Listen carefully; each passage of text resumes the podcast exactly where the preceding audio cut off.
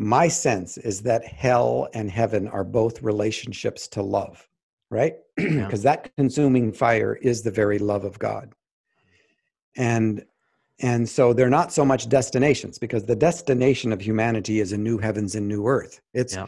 it's a new creation, um, not new in kind, but it's this physical creation remade um, so that it's not groaning, so that it's within the kindness and the embrace of love. Hmm. And that's the destination, right? Hmm. Um, the heavens, the spirit uh, realm, uh, God is spirit. Is it a is it a place? It's it's a dimension of reality. Um, so heaven and hell are relationships to love. If if I because here's the problem you're never going to get away from love and if you want to keep saying no to it and if if you want and potentially you could say no to this love forever but you can't get away from it. So to be in the presence of light when you love darkness that light is piercing. It is it is confusing. It is painful. And to be in the presence of love when you want to hold on to your bitterness and to your unkindness and to your self-centeredness and to all the false identities that you have if to be in the presence of love like that and to keep saying no and resisting it, that's hell. Came up from all the struggle. We still in trenches. There's no tomorrow. Tighten up like some riches. See it all on my skin. It is, so I'm grinning. Get happy for my own people. Moving forward, now let's get it. Let's take it back in the day. We came up from the bottom, made it up to the top. Like we all want the lotto. We all rich in the love. Ain't got more than enough. Can spread the whole masses. Just trust me, this not a bluff. Just know you're worth it, don't settle. We not wasting no time, but we can't get it back. Oh, yeah, Hello, wonderful people, and welcome back to the What If Project podcast. My name is Glenn, and this is episode number 121. And I can't believe that we have arrived at episode, or part number seven, I should say, of our series To Hell with Hell. Uh, it's an eight part series on hell. So we're talking to William Paul Young today, who is the author of the wonderful book, The Shack. And if you haven't seen the movie or read the book, uh, you are missing out on some really good stuff. So I'll put the link to that book in the show notes. I came across that book Oh man, I was just out of seminary and just about to start pastoring a church. And I was kind of in this place where I was starting to ask ask some questions, but not really. But I kind of had this sense that I feel like the things I've been taught about God, like there might be more than to what I what I've been learning in seminary and Bible college. And I came across this book. A friend gave it to me, and I remember reading it, going, whoa, whoa. There's a lot of stuff in here that I know my old tribe or my current tribe at that time would have a major issue with. But there's something about this that's very intriguing. And I mean, I could talk about that book all day. Just go Google it and you, you can kind of get the plot if you haven't read the book or seen the movie. Super good stuff. But uh, Paul's coming on the show today to talk to us about hell. He kind of touches on the topic in the book um, as well. And he brings a really unique and fresh perspective to this topic. And uh, what I love about Paul is he's not just a storyteller, he's a theologian. He really has some some really good perspective to bring to this stuff. So I'm looking forward to it. I won't say any more. I, I don't want to ruin I don't want to ruin the fun for you. Uh, but yeah, so next week is the last uh, part of the series. We'll be talking to Julia Ferwerda uh, about a book that she wrote on hell and some of her perspective. She's going to answer a lot of our, lot of questions about hell. Uh, when you start to talk about there not being a hell and people start giving a lot of pushback, uh, like I kind of ask her, like, hey, when I've talked about not believing in hell, this is the pushback I get. How do you respond to that? So I think that it'll be a good way to kind of wrap up the series to give you some, I don't know, some tools for your tool belt uh, as you move forward and have these uh, discussions in your in your own uh, life and and world. And I've already started recording for Christmas. Uh, Christmas is coming, believe it or not. And uh, we're doing a series called uh, Good News for All People. And so we're talking to uh, Bruxy Cavey. We're talking to John Dominic Crossan. We're talking to David Hayward, the Naked Pastor. And we're talking to Alexander John Shaia. And just a few moments ago, I literally hung up with him. Uh, we recorded our episode, and dudes, it is it is some wild stuff. Uh, his episode will be the Monday after Christmas because he's going to talk to us about the feast of Christmas, the 13 days of Christmas, ending on Epiphany, uh, January 6th, what it all means, and uh, we were both almost crying at the end of the episode. So let me tell you, you're in for some good stuff. That's coming in December. Uh, good news for all people. This series, however, um, as I've been sharing in previous episodes, is being sponsored by our friends at beadisciple.com. Uh, here at the What If Project, we don't shy away from the hard questions, right? Like we're doing eight part series on hell. We talk about LGBTQ. We talk about all the different kinds of topics that usually bring the sharpest debates.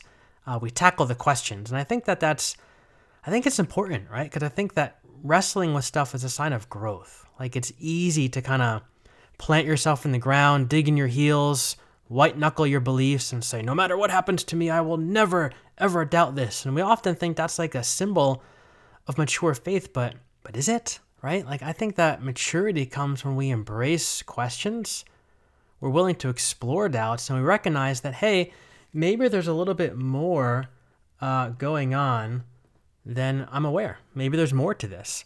Uh, and that's why I love beadisciple.com. They're, they're a social hub of sorts for all of your spiritual quandaries. And they're just a click away, beadisciple.com. So head over there, uh, scroll through their classes. They're affordable, ecumenical, accredited. Uh, they're all short term, 100% online, and they're taught by experts. They don't just pick random people off the internet to teach the classes, uh, but the classes are taught by experts um, in their field and they're done in the company of others. So you can ask questions and explore your doubts together, uh, not alone, but with with somebody else. So if you have any questions about that, if it sounds interesting to you, head over to beadisciple.com, enroll in a class, shoot them an email and uh, have some fun.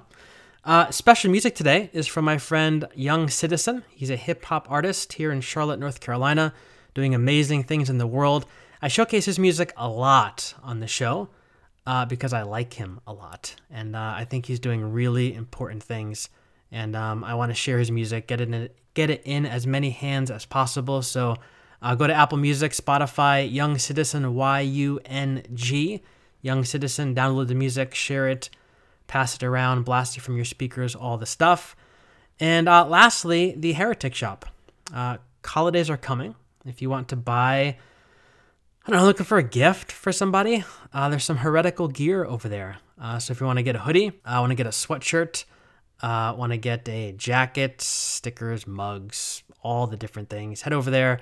Check it out, the Heretic Shop. I'll put the link to that in the show notes along with Patreon, patreon.com slash what If Project if you want to support the show. And uh, all that to say, I'm done. I'm done talking. Uh, this is episode number 121. It's my conversation with William Paul Young. Can feel searching for a deal on my last meal. Crack the seal. So much I can take. Gotta take a kneel. Constant battle. Got so many wounds. Hope they start to heal. It's getting real. It's getting real. Yeah. Seems like I'm a crab in a bucket. It'll take a while before I catch one buffer. Uh. Feeling like I'm living robotic. Once I get the chance, I'm a living iconic. Always catch me on my high, ain't gon' never see me low. High above the cloudy skies, yeah, I'm focused on this growth. Nothing left to evolve, ain't gon' never see me fall. Oh, my brother, get out soon, and this yeah. brother's getting cold. Cutting head. Hey, everybody, welcome back to the podcast. Today we're joined by repeat guest, uh, William Paul Young, who is the author of one of my favorite books, uh, The Shack. So, Paul, welcome back to the podcast. It's always good to hear your voice. And always good to be with you. Thank you so much. Thank you. So, for our listeners, if you want to hear more about Paul's life, his story, all that stuff, head back to our first conversation. I think it was in season two of the podcast. But today, uh, Paul, I wanted to talk to you about the very big emotional topic of hell. Uh, not a very super happy topic, but I think you would agree that it's a topic that for a lot of people carries a lot of baggage, some trauma, some pain. Wouldn't you agree? I would absolutely agree. I grew up in modern evangelical fundamentalism and missions was um, was geared in our denomination around the concept of hell that is mm. you know the intention was to try to keep people out of it their blood would be on our hands that that whole mentality Yeah. and it was eternal conscious torment is how hell was defined very strictly and uh, Mm. so I, I grew up in that world Yeah, so maybe take us take us back there. Maybe go a little bit deeper into kind of what what were you taught as a as a child? Like what what did those teachings perhaps do to you? Did you carry them with you into adulthood? Like maybe talk to us a little bit about what that was like. yeah i, I carried them a long time uh, and i think trauma will do that to you Yeah, yeah. um, it gets embedded in you pretty deeply Mhm. uh, in, in the way i grew up it was it, it was this view is the scriptural view yes, yeah. and um, and therefore to even question it was to open up the possibility that you'd end up there. And uh, Yeah. so it was uh, it was self-referential in the sense that uh, you don't you don't want to mess with this and so don't mess with the concept of it. Don't you know it just accept it. Yeah. and so so hell became uh, the destination heaven or hell and then everything else was transactional. And uh, you couple that with um, the underlying view that human beings are totally depraved they're wicked they are they have a sin nature Mm, um, and all of that and then it's like you're doomed. I mean you're you're absolutely doomed. And then and then say you have trauma as a child or you have abuse or you have neglect or abandonment and and you get damaged along the way and as a result you make bad choices. And now mm, it's up to you to perform and the way the the secret passageway out is to do the magic of saying the sinner's prayer which Yeah. you know we have to realize didn't exist a couple hundred years ago right. and um, so it's a it's a new construction of of how to get to get into the inside so that so even though you are a worthless piece of crap that jesus would cover you with his righteousness and sneak you into heaven Mm, and um, and so you know there were a lot of things about the concept of hell that we never even were allowed to question like Mhm. doesn't it seem to you to make god the father of a different character and nature than jesus yeah. Yeah. you know and and doesn't it seem to you that there are all the i mean like seriously what about unborn babies what about new babies what about five year olds Yeah. what about 12 year old in a day Mm, you know so we had all these ways of looking at this. And so when it came down to a baby for example well w- you have two choices yeah?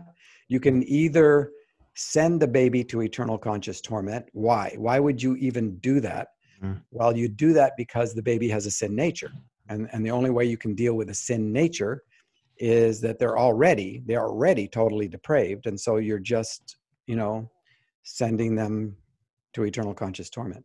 Mm, and then um and then it's like oh well that's a really tough one especially if you have any kind of a heart and and you're a human and um and you tend to love your children and it's like are you sure? Well then they had things like well if your baby is born into a christian household then your faith will then cover that baby and that baby will get to go to heaven and, and so there are all these little subtexts and secret ways to try to get out of this mm, and then um if you or you could just say well i'm well then babies they get a pass you know they're they're innocent they haven't made a decision to age go of against the accountability, character right? Yeah. Yeah.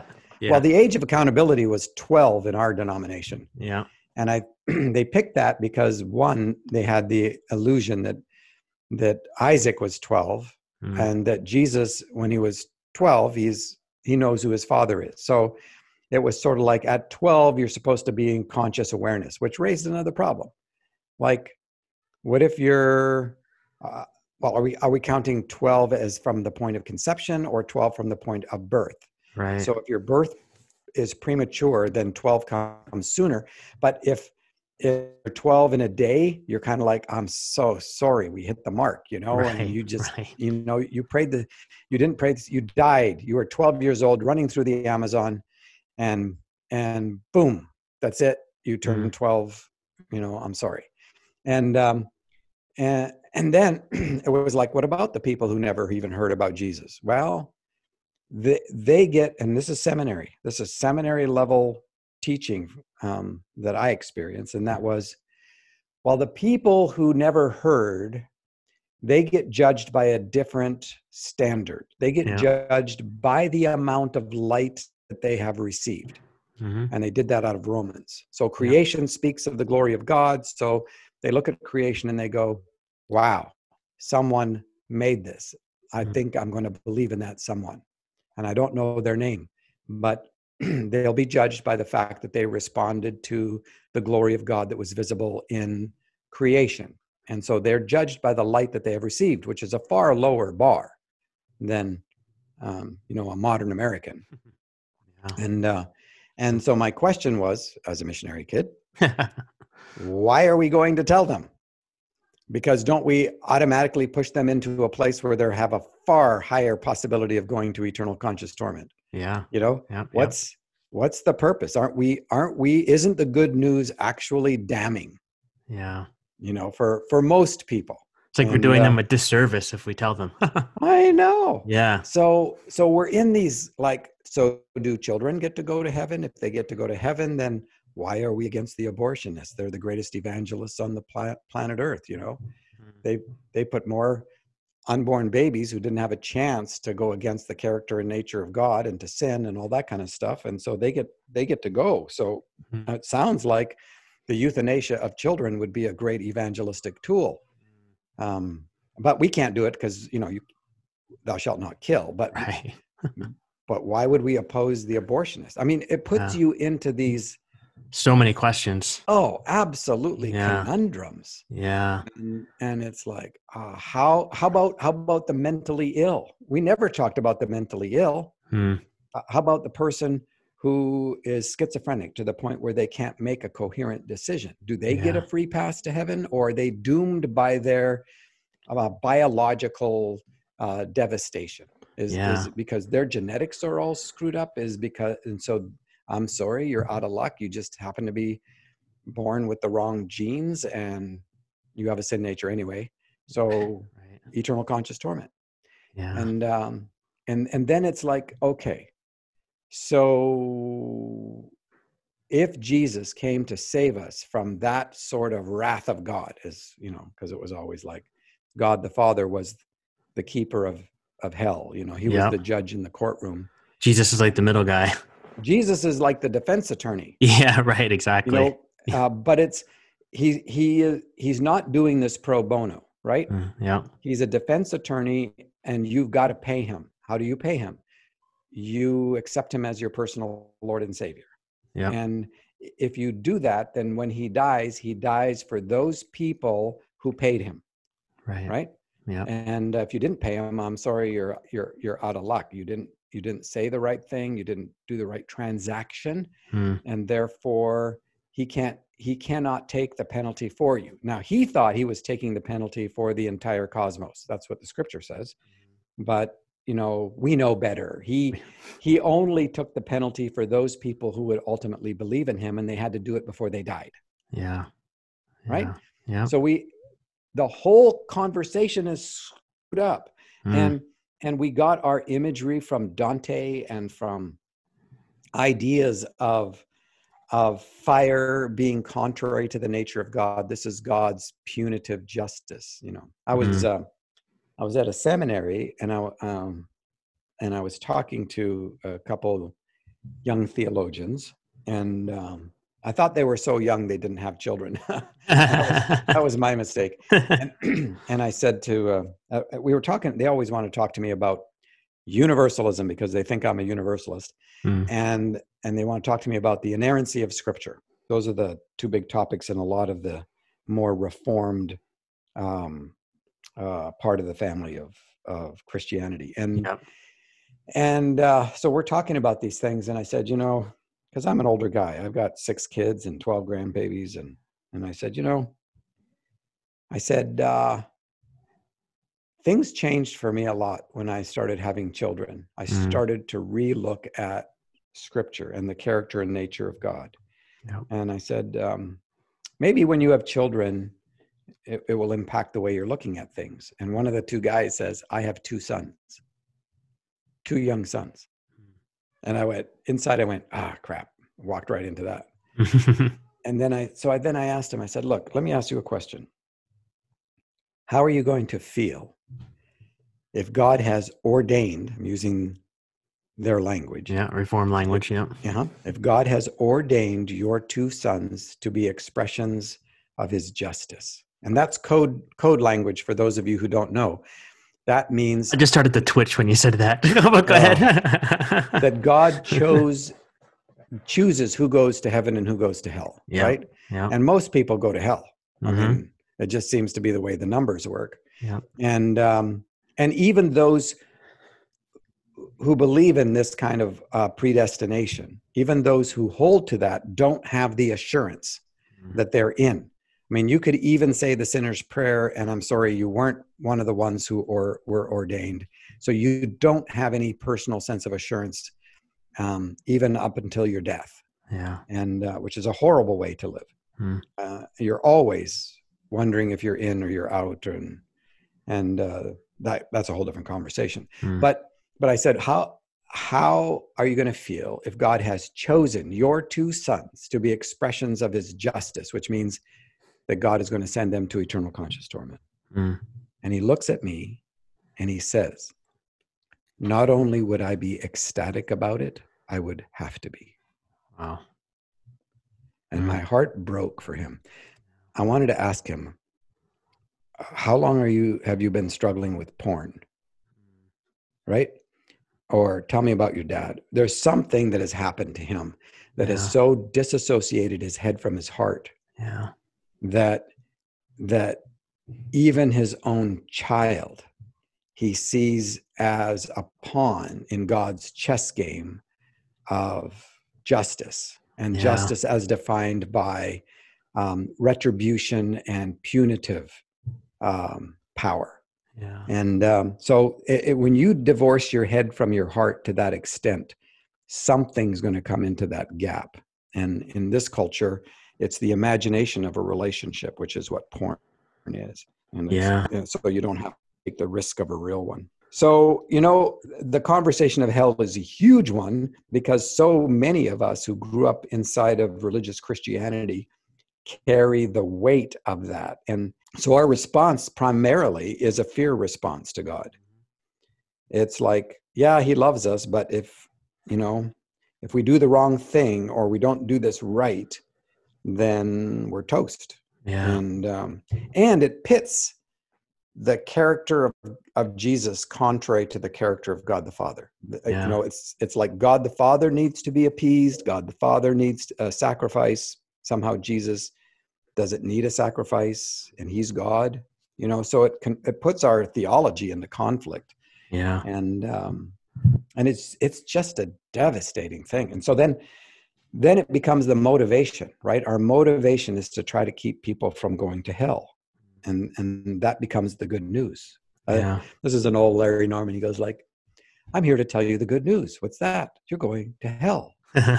You know? Yeah. and uh and it's like uh n- no. That is not the what the scriptures was talking about. That is but it took me a long time to disentangle myself from from that and part of it was i had i had to ask those questions are you Yeah. telling me and then you know that got me involved with stories like abraham and isaac and is that you know god arbitrarily saying you better sacrifice your son because you're you know my my purposes for you need to be i need to be the priority in your life not your love Right. for your child you know that kind of crazy stupidity in terms of how we translate or interpret scripture Yeah, I always found this so hard because, like, I like like you, I was raised in that world, and then I went to like fourth through twelfth grade was a private Christian school, four years of Bible college. I've been through like six years of seminary, and so like there's a certain narrative that was just drilled into my head, like literally since I could barely remember, of one way of understanding these stories, one way of understanding God and Jesus and all the things, and once I started to like rethink the stuff, I found my heart going one way, but my mind really lagging behind as I was trying to figure out like what do I do with all these stories. And for me, you know, you mentioned about having children like that. I remember having a literal theological crisis in the hospital because like my my wife, we had a C section and um, baby was born and she had to immediately go to the NICU because she was having some some issues. And so my wife's out cold and I'm like I I, I like I'm like having a heart attack inside and I go we go down to the NICU and I remember standing in front of the tank like looking at my child thinking to myself number 1 how in the world could this innocent being be sinful? Like I've been taught all my life that it's true. But now that I'm looking at my own flesh and blood, I'm like, there's no possible way that as a father, I could say that this child is a sinner who is deserving of hell. And then I had another theological crisis in that room was wait a minute, if Jesus taught us to forgive our enemies, so to speak, then that means that if God is sending people to hell who don't believe in him, that means that he's apparently unable to do the very thing he's asking us to do. And like I remember just having like all these questions, like you said, like going down this rabbit hole of all these different questions. And that kind of has brought me to this place where I am today, where I'm just asking all of these questions. So I think, like you said, once you have a child of your own, everything changes. Yeah. And two things come to mind. One is hell is hell.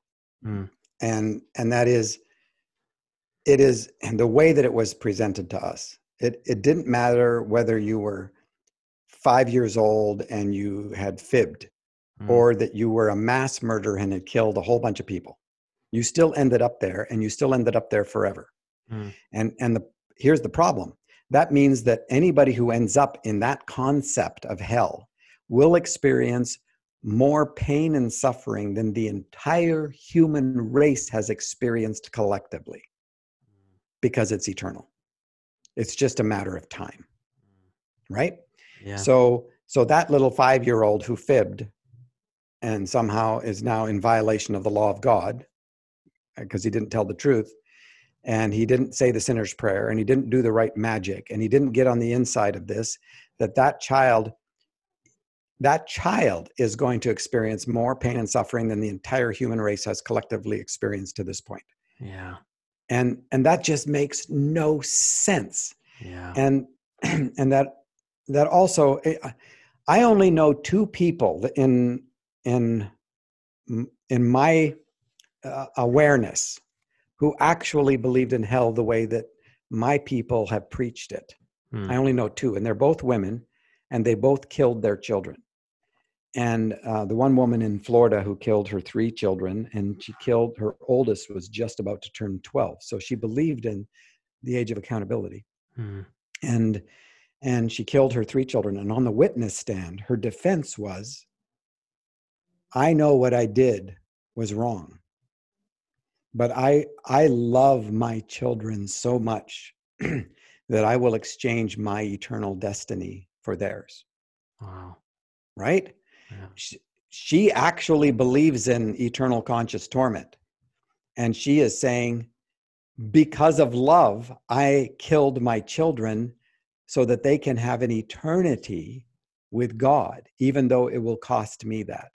Now, you can see how twisted that is, but at the same time, you can see the redemptive intention of God in the in the in the death of Jesus in that. Mm.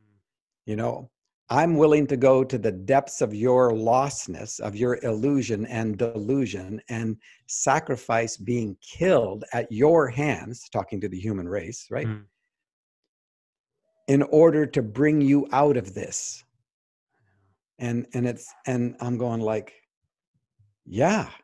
Yeah. This this woman if if hell is like that why wouldn't you kill your own children? Because your love for them is self-giving sacrificial love. You die for them. Yeah. And she was she was willing to die for them in an eternal sense. And you go like but that's really sick. And i'm going yeah, yeah. it's really sick and twisted. But why is it?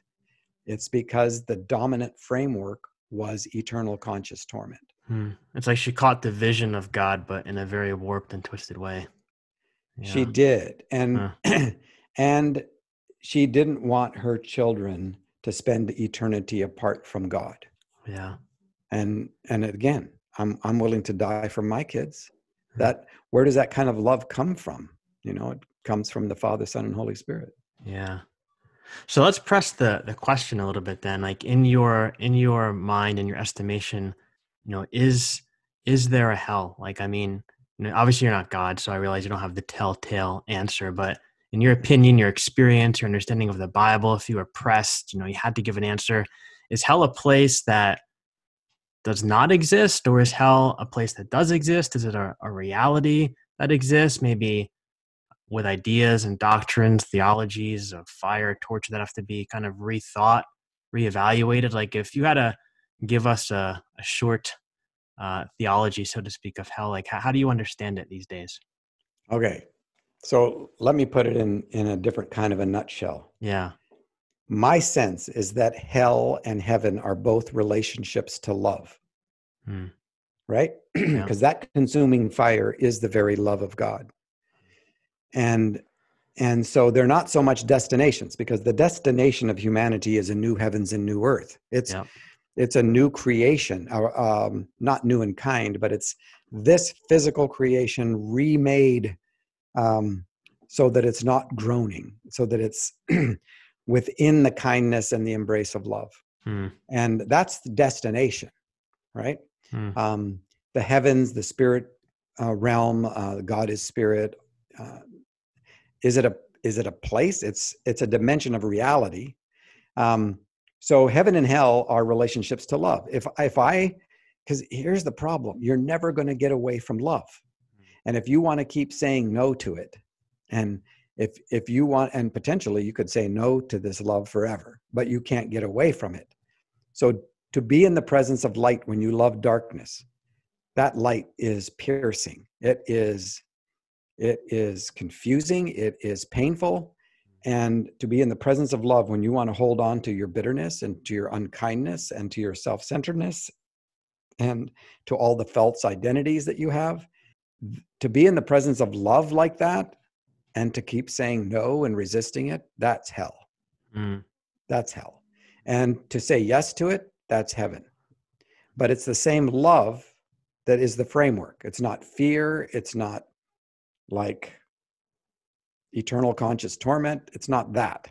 Yeah. And um, so, is there a place? Yeah, in a in a metaphorical sense, yeah. I mean, and it's like, is there is there the fiery fury of God, which is God's love, that is aimed at me? And the answer is no.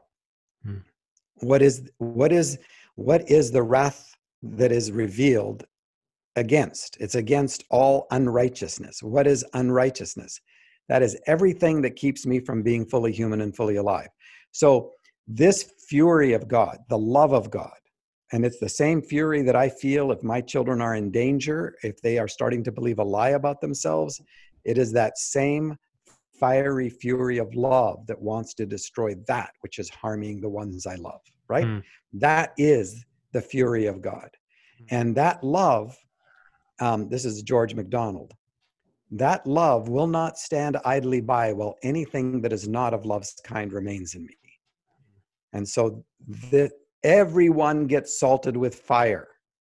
Is that hell? Yeah. Is it painful? Yup. But everybody will go through this because we have all kinds of crap in terms of how we think, how we believe, how we treat people all of i don't know what the ages of judgment are all about but there are ages of judgment and um and so it's like it's fire is a metaphor without exception for cleansing.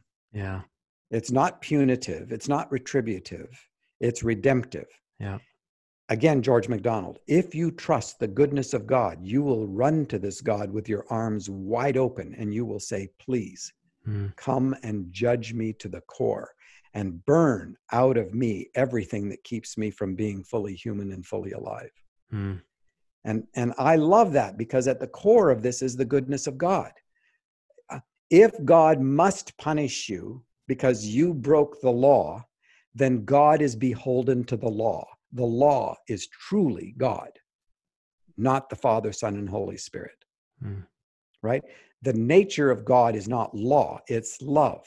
Yeah. But this love has to allow you to experience the wrath of sin. and it's not the wrath of God. Hmm. It's its sin has its own consequences. Orge, it's a metaphor for self-inflicted consequences of deny of, of defying God. Hmm. When when we defy light and good and love and kindness and and joy and forgiveness, when we defy that, we it's not that God literally wraths us, but as long as we turn from the light, we'll endure the suffering generated by the shadows that we create. Hmm. So the, the light of Christ's unfailing love shines on all of us without fail, but our rejection of the light leaves us wallowing in our brokenness and experiencing the wages of sin, Hmm. not of God. These are not the wages of God. These are Hmm. the wages of sin, of brokenness. You know, um, the story of the prodigal son is probably the most perfect picture of of what that's like, where the father is not doesn't even concern himself with you know the entire confession of all the sins and all that kind of stuff. This is this is love that waits while the son wallows in the consequences of his choices or the wrath of sin Hmm. and um, you know there's a we're so embedded inside this idea of the wrath of god that we'll even add to verses that talk about wrath we'll add of god and they're not in the original languages at all in any text Hmm. any original manuscript Yeah. you know the wrath of god is revealed um, you know uh, and it's against and even there it's not against you it's against unrighteousness it's Right. It's against that which keeps you from being fully human and fully alive.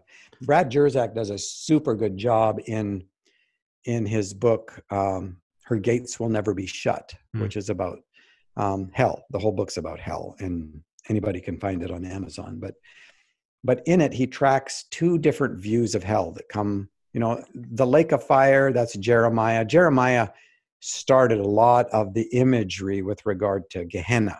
Hmm. gehenna was the garbage dump outside of jerusalem and and that's where all the garbage was burned for the city but before that the the valley of hinnom gehenna was the valley outside of jerusalem that the temple or the sacrificial uh, place for the believers of Molech, this horrible god who required the burning of children so that they would pass children through the fire. And Jeremiah was so furious about this that he sent an entire army into that valley and they literally burned the valley to the to nothing. They destroyed uh, the Molech temple or the worshiping center. They destroyed this thing with fire. And the point was that the fire was to cleanse and it became a metaphor for cleansing. And and it's interesting the the pharisees had something like an eternal conscious torment except not eternal. It was just there was a place of conscious torment post mortem in which uh, you paid for the amount of sin you'd committed until you were done and then you were extinguished Hmm. and um, and so that that exists at the time of jesus and so when jesus talks about gehenna and hell jesus without exception quotes jeremiah every Hmm. time he says gehenna he quotes jeremiah because he wants everybody to know i'm in the line of jeremiah in terms of how i see this Hmm. that this is the intention of this loving fire is to cleanse Mm. that's the point. and um and and and here's another thing if hell eternal conscious torment was such a big deal i mean and it would be the big deal yeah Yeah, If I it think was so. right. You would think that it would be absolutely everywhere in terms of the all the first sermons of the apostles in the book of acts. Yeah. not mentioned one time. Hmm. not one time. Hmm. so in in their frame of reference this is something that is that is way down the road of consideration.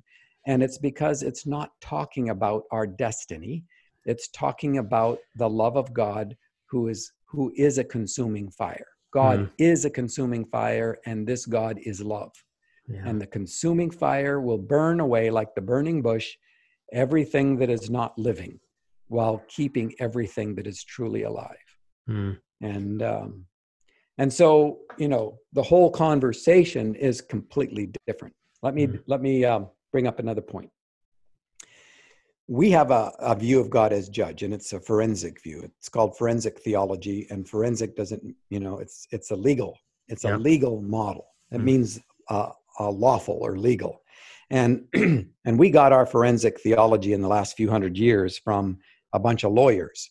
Augustine was a lawyer, Calvin was a lawyer, Luther was a lawyer, and um, so we ended up with this model of um, forensic atonement, forensic theology, and because God is a judge. Mm. And so we just think, oh, in a courtroom. Well, the early church never saw God as a judge in a courtroom. That was not their model. They had God as a judge, mm. but a completely different model. We inherited a courtroom. Now, in a courtroom, as soon as you create a framework like a courtroom, you now have definitions of what people do or what the characters in the story do. So, so what does the judge do? What's the job of the judge in a legal courtroom? Well, the job of the judge is to determine whether you're guilty or innocent. Hmm. And if you're determined to be guilty, if you're innocent, you're set free. If you're guilty, you then are sentenced. Hmm. Now, in this courtroom, there's only one sentence, right? And that is if you're innocent, you go free. If you're guilty, you go to hell. Mm-hmm. And it's eternal conscious torment. So that's so so God the Father is the judge in the courtroom model. And so, do you want to go face that judge? Do you want to go? Do you want to go to court? Well, we all know we've transgressed the law. You know, mm-hmm. even the most self-righteous person will acknowledge that they've hurt people and bent, you know, bent morality, if not broken it, and and um, you know they've lusted after people in their imagination, and mm-hmm. they've disempowered people, and they've used money as violence, and they've hurt people and slandered people. And we and that's that's our brokenness mm. right? Yeah and so now we're going to go see god as the judge. Great great great. And so what do we do? We come up with a forensic atonement. Jesus is the defense attorney who then steps between me and god the father and says all right i know i know somebody's got to pay. And so you know the law says so and you're beholden to the law and so I am going to take the penalty um, uh, because you, God the Father, you, Father, are beholden to the law. And so I know you love this person, but you have to act according to the law. So, so because the law is bigger than you, and and therefore I am going to take the punishment for this person, right? Yeah. And and so take it out on me. Mm-hmm. And even though he's a piece of crap because he has a sin nature and all that, I'm going to cover him with my righteousness, and and that will get him into heaven, hmm. as long as you paid him, because that's the other part of this whole thing. right. So, but that's our model. Yeah. And Scott, that's the model I was problem. raised with. Yep. yep. And it, it one, it denies the deity of Christ, which is just wild, you know, and that that kind of I'll the Father pouring His wrath out on His Son. It denies the deity of Christ because it makes God the Father of a different character and nature, hmm. and you can't have that. Jesus was wrong when he says if you've seen me you've seen the father if they have two different characters and natures mm. you know yeah. and um, so so uh, what was the model of the early church well it was completely different they they had a judge yeah they saw god as a judge of course god is a judge but they had a name for the god who is a judge they called him the great physician so mm. instead of the courtroom model it was a doctor hospital model mm. and and so now we have a different framework. We don't have a courtroom, we have a doctor. And so, why would you go see the doctor? Because you're sick, because something's broken, because you're dying, because something's wrong. So you go see the doctor. Do you want to go see the doctor? Yeah, I want to go see the doctor. Why do I want to go to see the doctor? So he can tell me what's wrong. And and that's called judgment. Mm-hmm. Judging mm. is going to expose the things that are not right, that are broken, that are twisted, that are that are contrary to the nature of being made in the image and likeness of God, right? Mm. Uh, which is not sin nature, it is the divine nature that is in every single human being who is a child of God. And every single mm. human being is a child of God. And if you don't believe it, read Acts 17 and other passages. Mm. And um, so it's like, uh, so you go see the doctor and the doctor judges you. Yep you got this illness or you have cancer or you you know you have a liver that is going crazy and it's not right. So then then you you say are you going to pass sentence? Yep yep here's a prescription here's an operation here's a cast here's whatever it's going to take. What's the point? And the whole hippocratic oath comes out of this model. I will do no harm mm. i will do no harm. So this is a god who will do no harm. But all the sentencing the intention of that sentencing is to restore you back to wholeness to to life right? It's it's not to try to beat the sickness out of you. So you know well eternal conscious torment has no redemptive quality to it at all at all right? Yeah. It's just pure punishment and um, but uh, in when you a doctor the whole point is redemptive and restoration.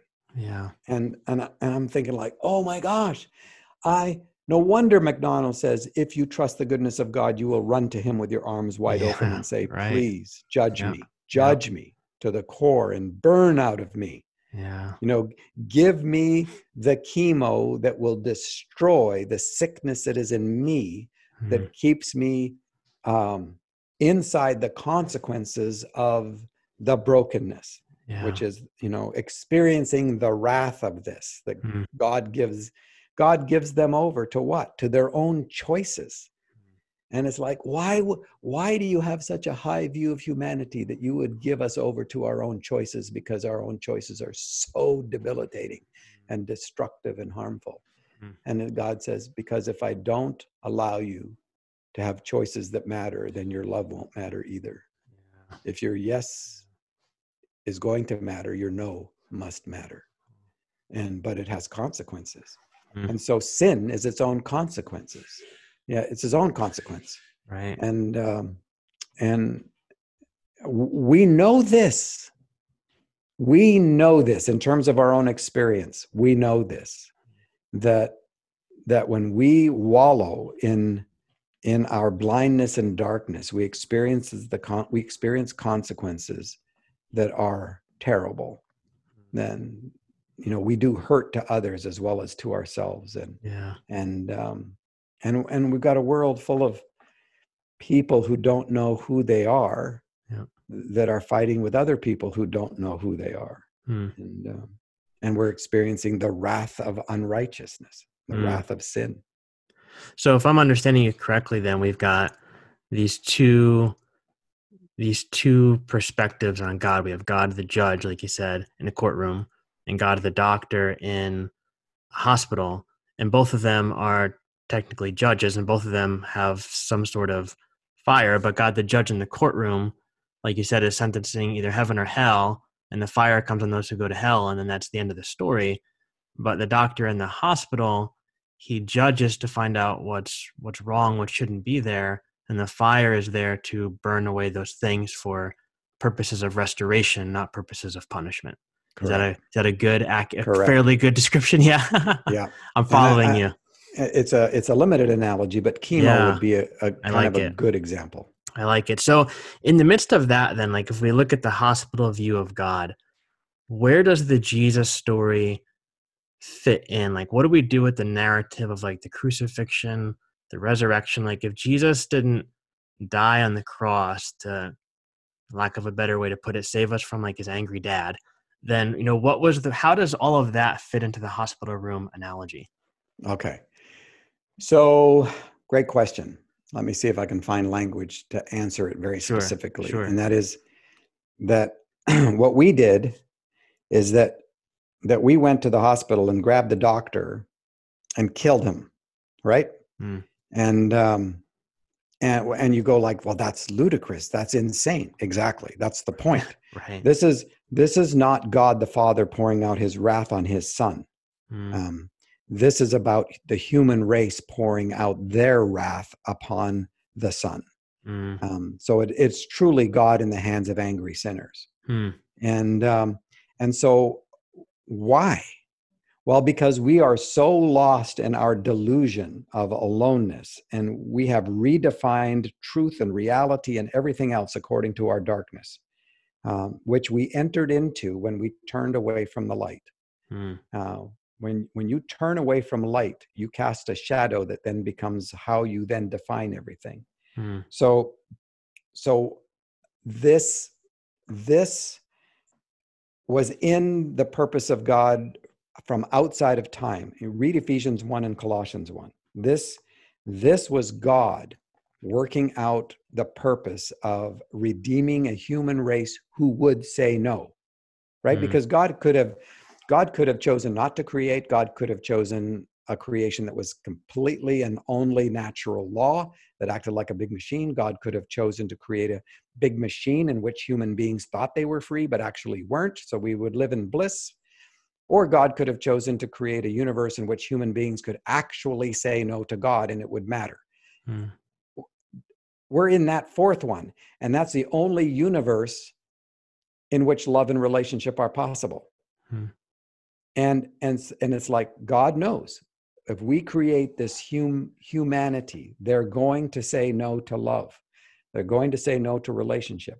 They're Hmm. going to think they are alone. They're going to think that they are separated. They're going to redefine reality according to their darkness.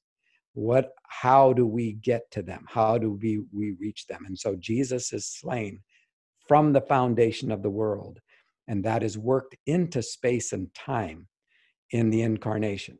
Mm. And, and so Jesus comes to bear. And here's the thing, and this is a big concept in the New Testament and in the early church, is that all of humanity is in Christ. All of creation is in Christ. This is why there's no separation.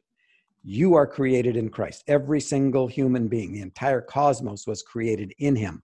Not anything that has come into being has come, in, come into being apart from him. Uh, Colossians 1 16 and 17. The entire cosmos and creation was created in him and is now sustained and held together in him, for him, by him, through him. And now, this one in whom you live and move and have your being, he becomes fully human, fully human, completely human. And this one who is nursing at Mary's breast, he, she, at the same time, lives and moves and has her being in him.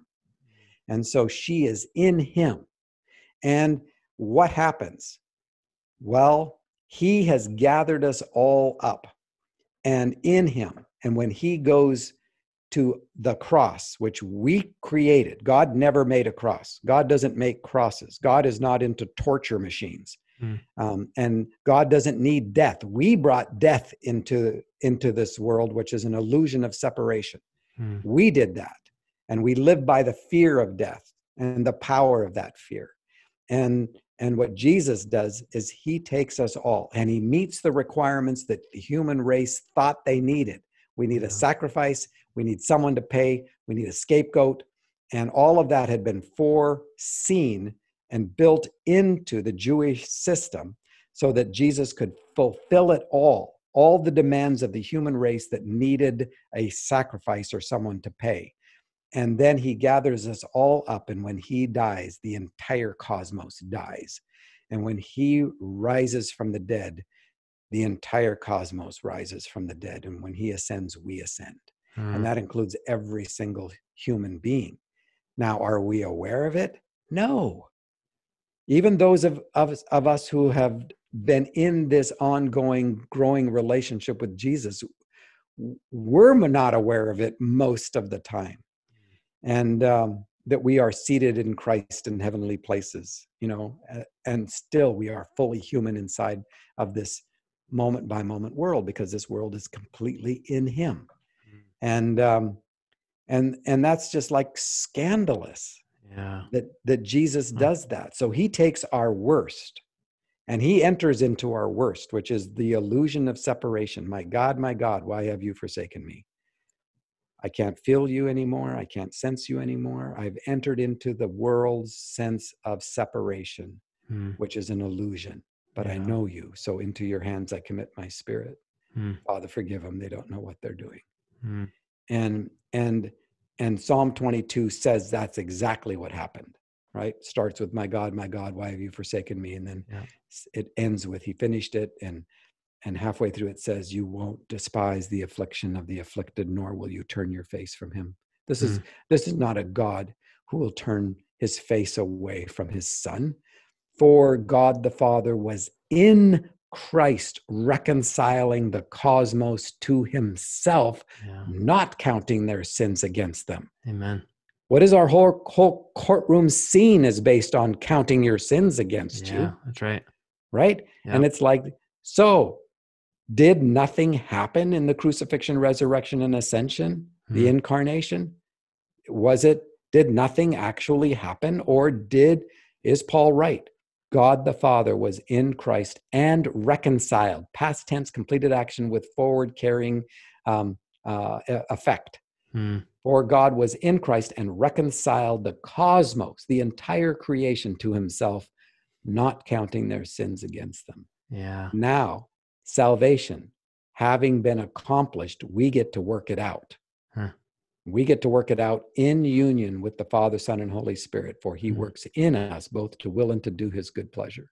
Yeah. And it's good. It's good. Huh. But we are, our war is not against flesh and blood, it's against the principalities and powers, the things that we have believed, the the edifices of ideological stupidity that we have mounted inside of religion and economics and and uh, and politics and all of this stuff that would drive us in the direction of the delusion of the self identity yeah. and we've been freed from that and now we can participate in the life of the spirit to put to death the deeds of the flesh because they are that which dr- drives us toward hell Yeah. and the wrath of sin and Yeah. we have been freed from all of that in jesus to him be the the glory and the praise and the adoration Amen. And that that love, that great love, like it- like Paul says in uh, Romans, uh, nothing can separate us from God's love. Like God's love is always there. And so, I guess again, if I'm understanding you right, then back to what we said earlier, heaven and hell that are not so much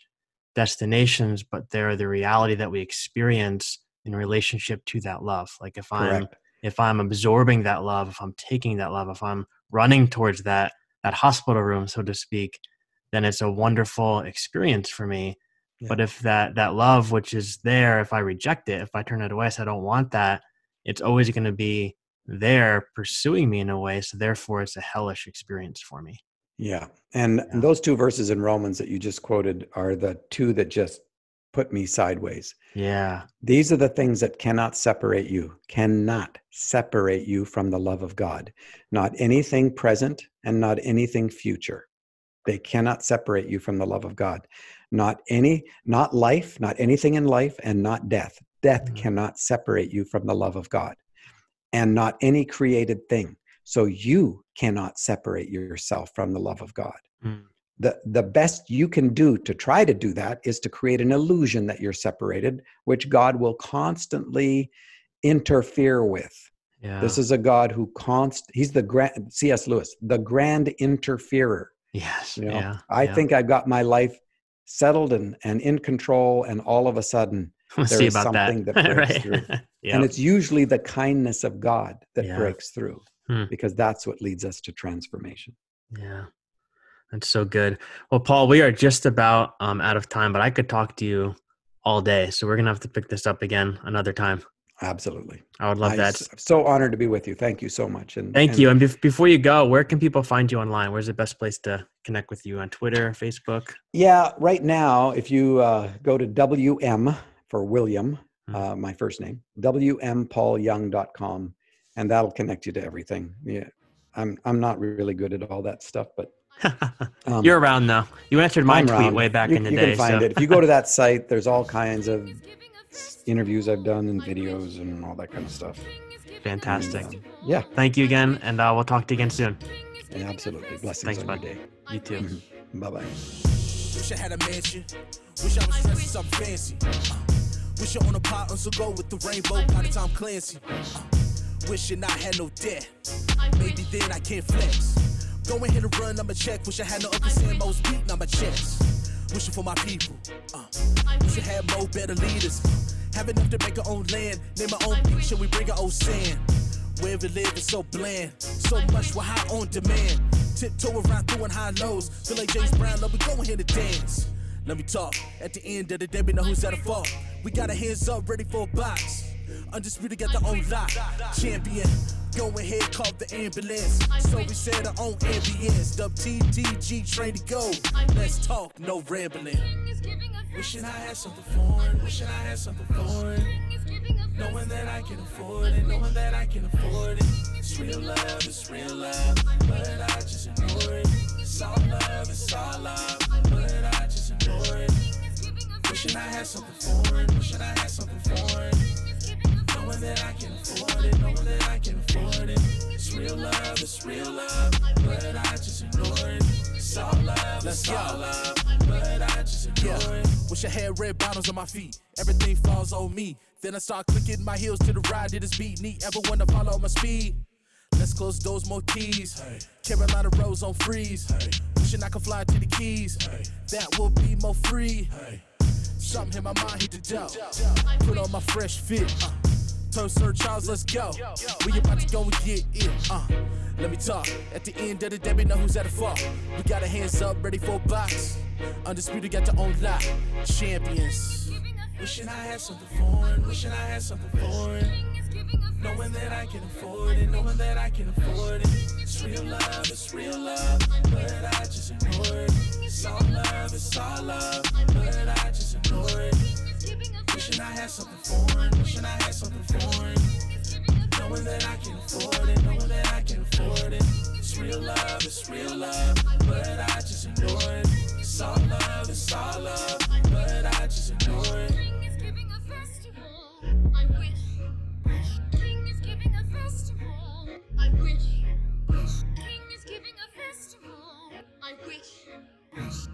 giving a festival. I wish.